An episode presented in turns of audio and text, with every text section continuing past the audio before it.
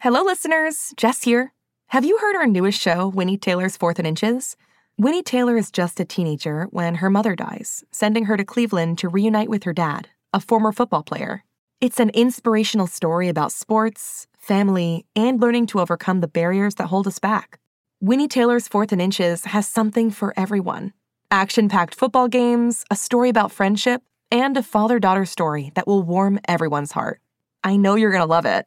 Follow Winnie Taylor's Fourth and Inches wherever you get your podcasts. You can listen early and ad free with a GZM family subscription. Head to gzmshows.com for more. Greetings, listeners. It is I, Professor Jameson Burkhead, creator of the Unifier. I'm still dealing with the repercussions of unifying myself with dozens of animal species. Uh, for instance, I do occasionally shock myself thanks to my electric eel parts. Uh, but in the meantime, I asked Taylor to compile a list of previous experiments to revisit, uh, sort of a Taylor's top 10. Now, I've noticed a lot of these experiments involve me getting embarrassed or grossed out in some way, but I did agree to honor their selection. So, uh, listen to this already complete unification and enjoy.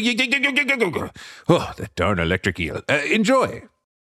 Three, two, one, cue my theme song. I, Professor Burkhead, took some old spare parts and built a new machine to reveal just what is in our hearts, to connect with animals and people, and bridge that great divide. I had to keep my work a secret, so in space I would reside. I fueled my rocket. I took a flyer, and on my space station I built the unifier. Now it's a perfect fit for both journalists and vultures. I can't wait to learn more about both of their cultures. All in good time, no doubt, so let's not jump ahead. Cause this is the time. It's the groove. Cause this is the place where I say it's nice to meet you. Ah, ah, now that's a theme song. Oh, unifier. This chamber is meant for unification, so to that end, I ask you for two more test subjects, if you please. Unifier operational.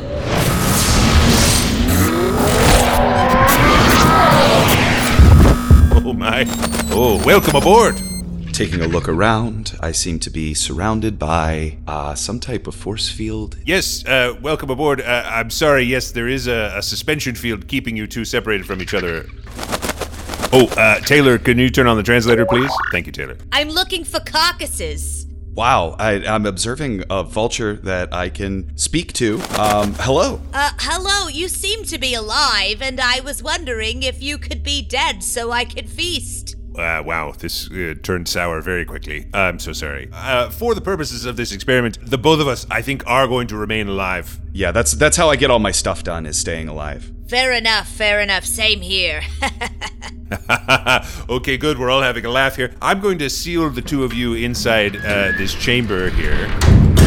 Okay, and now can you see me up here in the observation booth? Loud and clear. Yep, I can see you loud and clear. Great, great. Well, I am Professor Jameson Burkhead. Uh, this is my space station slash laboratory, also known as the Unifier, and the two of you have been teleported from the surface of Earth and have been selected to be part in the greatest scientific experiment in human history. So, congratulations to you both.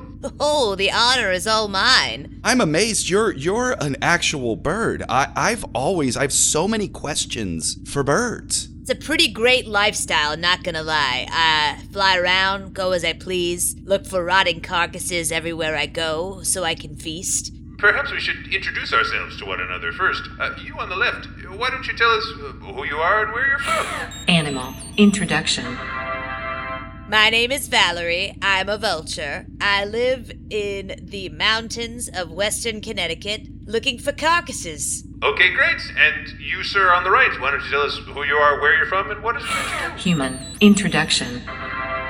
My name is uh, Ted August, and I am a journalist. Funny enough, I actually uh, have worked for Vulture. They've appropriated my name. I'm familiar with the online publication. They never printed anything about my bits. You're a vulture who also does comedy of some form? Yes, I make my committee, which is uh, a group of vultures on land, laugh, and when we're in a kettle, which is a group of vultures flying, I'm cracking jokes all the way home. So the name for a group of vultures is different whether you're on land or in the air? Correct. So a committee of vultures on land, a kettle of vultures in the sky. I don't know that I've ever heard of that before. I love that. You know, we are a very, very interesting breed. Well, why don't you tell us what's a regular day like for, you know, you and your fellow vultures in a committee or a kettle? When we're in a committee, we're very, very social birds. So we tell stories, we uh, reminisce about old carrion, and then we uh, we get up for the day, uh, usually around dawn, and we see who died in the night.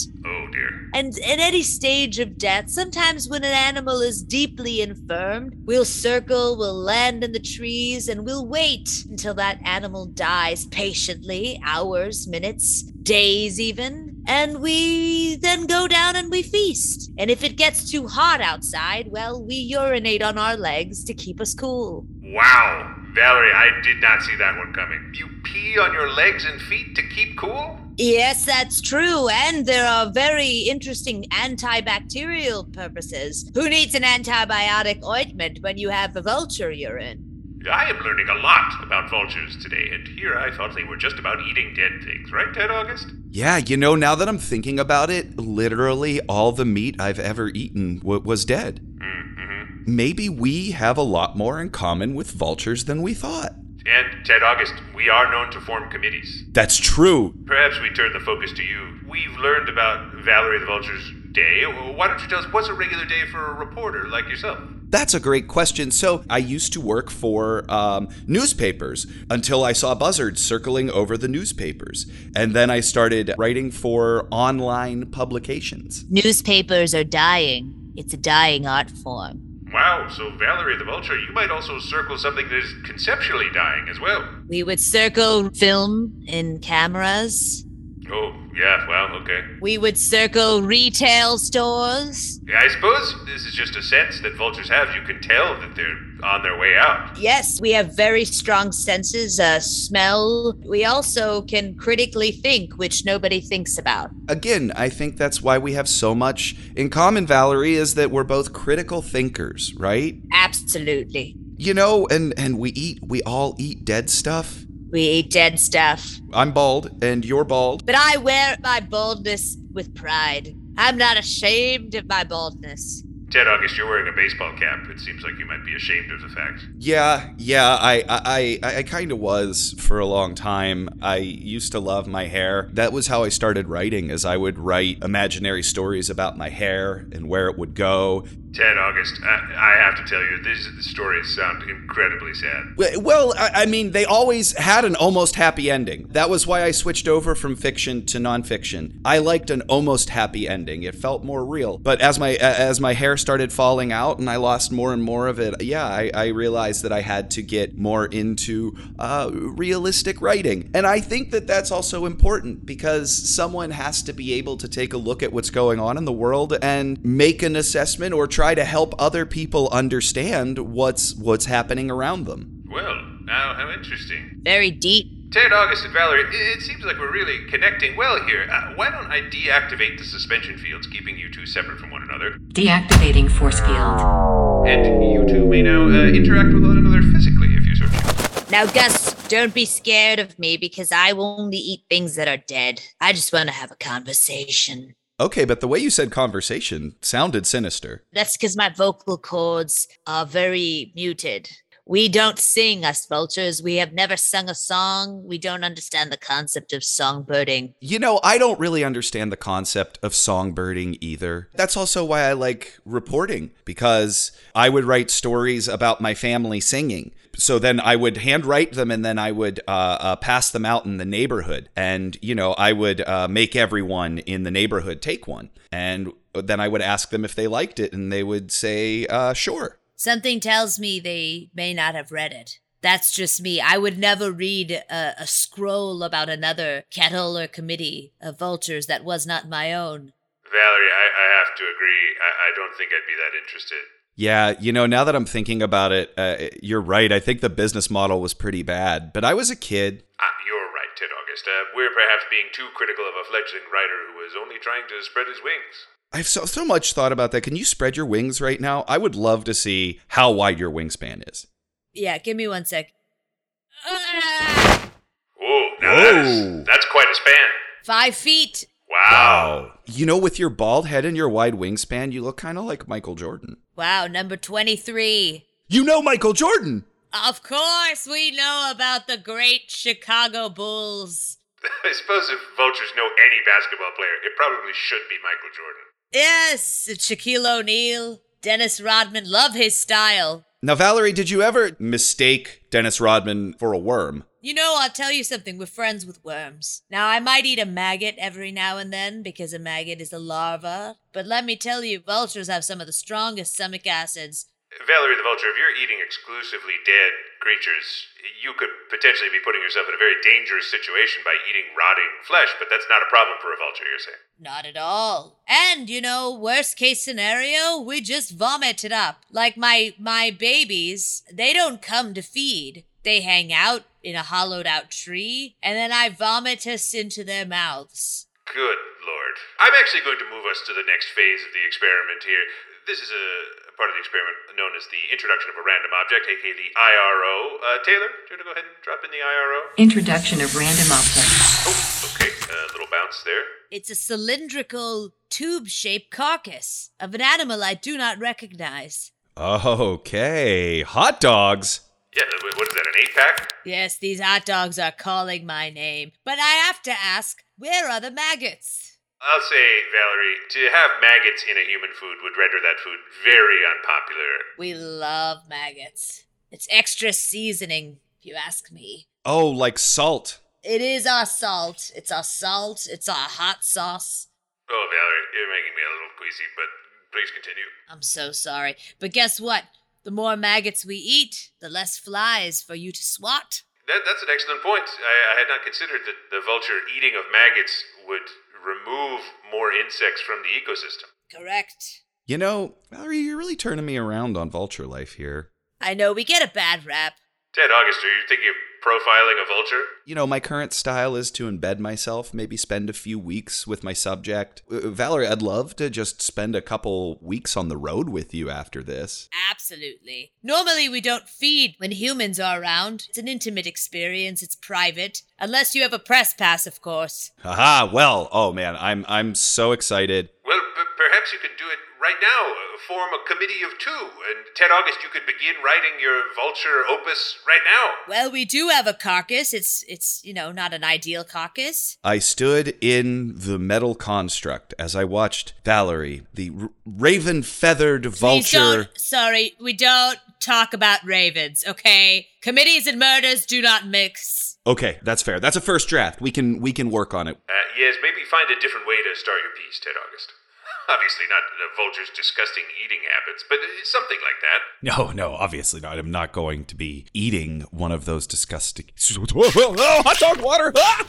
Oh, careful, Ted August. I'm okay. I'm just laying on the ground now. Ted, you're fine. We're not going to make you eat like a vulture or anything. Let's do it. No, no, uh, uh, uh, Valerie, that was that was not a suggestion. No. Uh, Oh, this is delicious. Humans, your carcasses are tasty, I gotta say. Uh, oh, oh, you're spitting it into his mouth. Valerie, uh, Ted August is not interested in this. Please. You know, that wasn't half bad. Ted August, please. No, I I feel like I can kind of see the world through the eyes of a vulture now. Oof. And now I know that it actually tastes amazing. Oh, Ted August is a very smart man because the stomach acids from my belly have killed all the parasites of a raw hot dog. Unification complete. I'm not sure that comparison can be made 100%, but I am regrettably uh, prepared to announce that we have reached 100% unification, perhaps based on the transfer of carcasses between the two of you. Congratulations. Wow, what a waste. It could have been eaten by something. Oh, I'm so sorry. Are you gonna Are you gonna finish those? Oh, Ted August. This is disgusting. Listen, I'm glad you two are getting along, but upon achieving unification, you'll be teleported back to Earth in about 20 seconds, so say your goodbyes quickly, please. Listen, if you ever find yourself in the Safety country woods required. of Western Connecticut, you're gonna find me. we're gonna make a powering committee, down. and we're gonna Safety look for glasses carcasses required. together. That is honestly everything I've always wanted in that specific location, too. I- I'm gonna be there. As soon as we get back, I am driving to Connecticut. I will see you there. Oh, please do. You take care of Unifier yourself. powering. Ah, you too. Oh man, I can't wait to write about vultures. Okay, all right. Get off my space station, please. Farewell. Oh, Taylor. Watching a vulture throw up a hot dog into Ted August's mouth. Cause this is the time. Yeah, baby, it's the groove. Cause this is the place where I say it's nice to meet you. I know that's how they feed their children in the wild, but Ted August is not a young vulture. He's an old vulture. He should be able to figure that out for himself. Oh, Taylor. I think it's happening again. Well, I think there was still quite a bit of interesting information in that one. And I think I actually came off pretty well, so you can quit your snickering, Taylor. Shh, it's starting. GZM shows Imagination Amplified.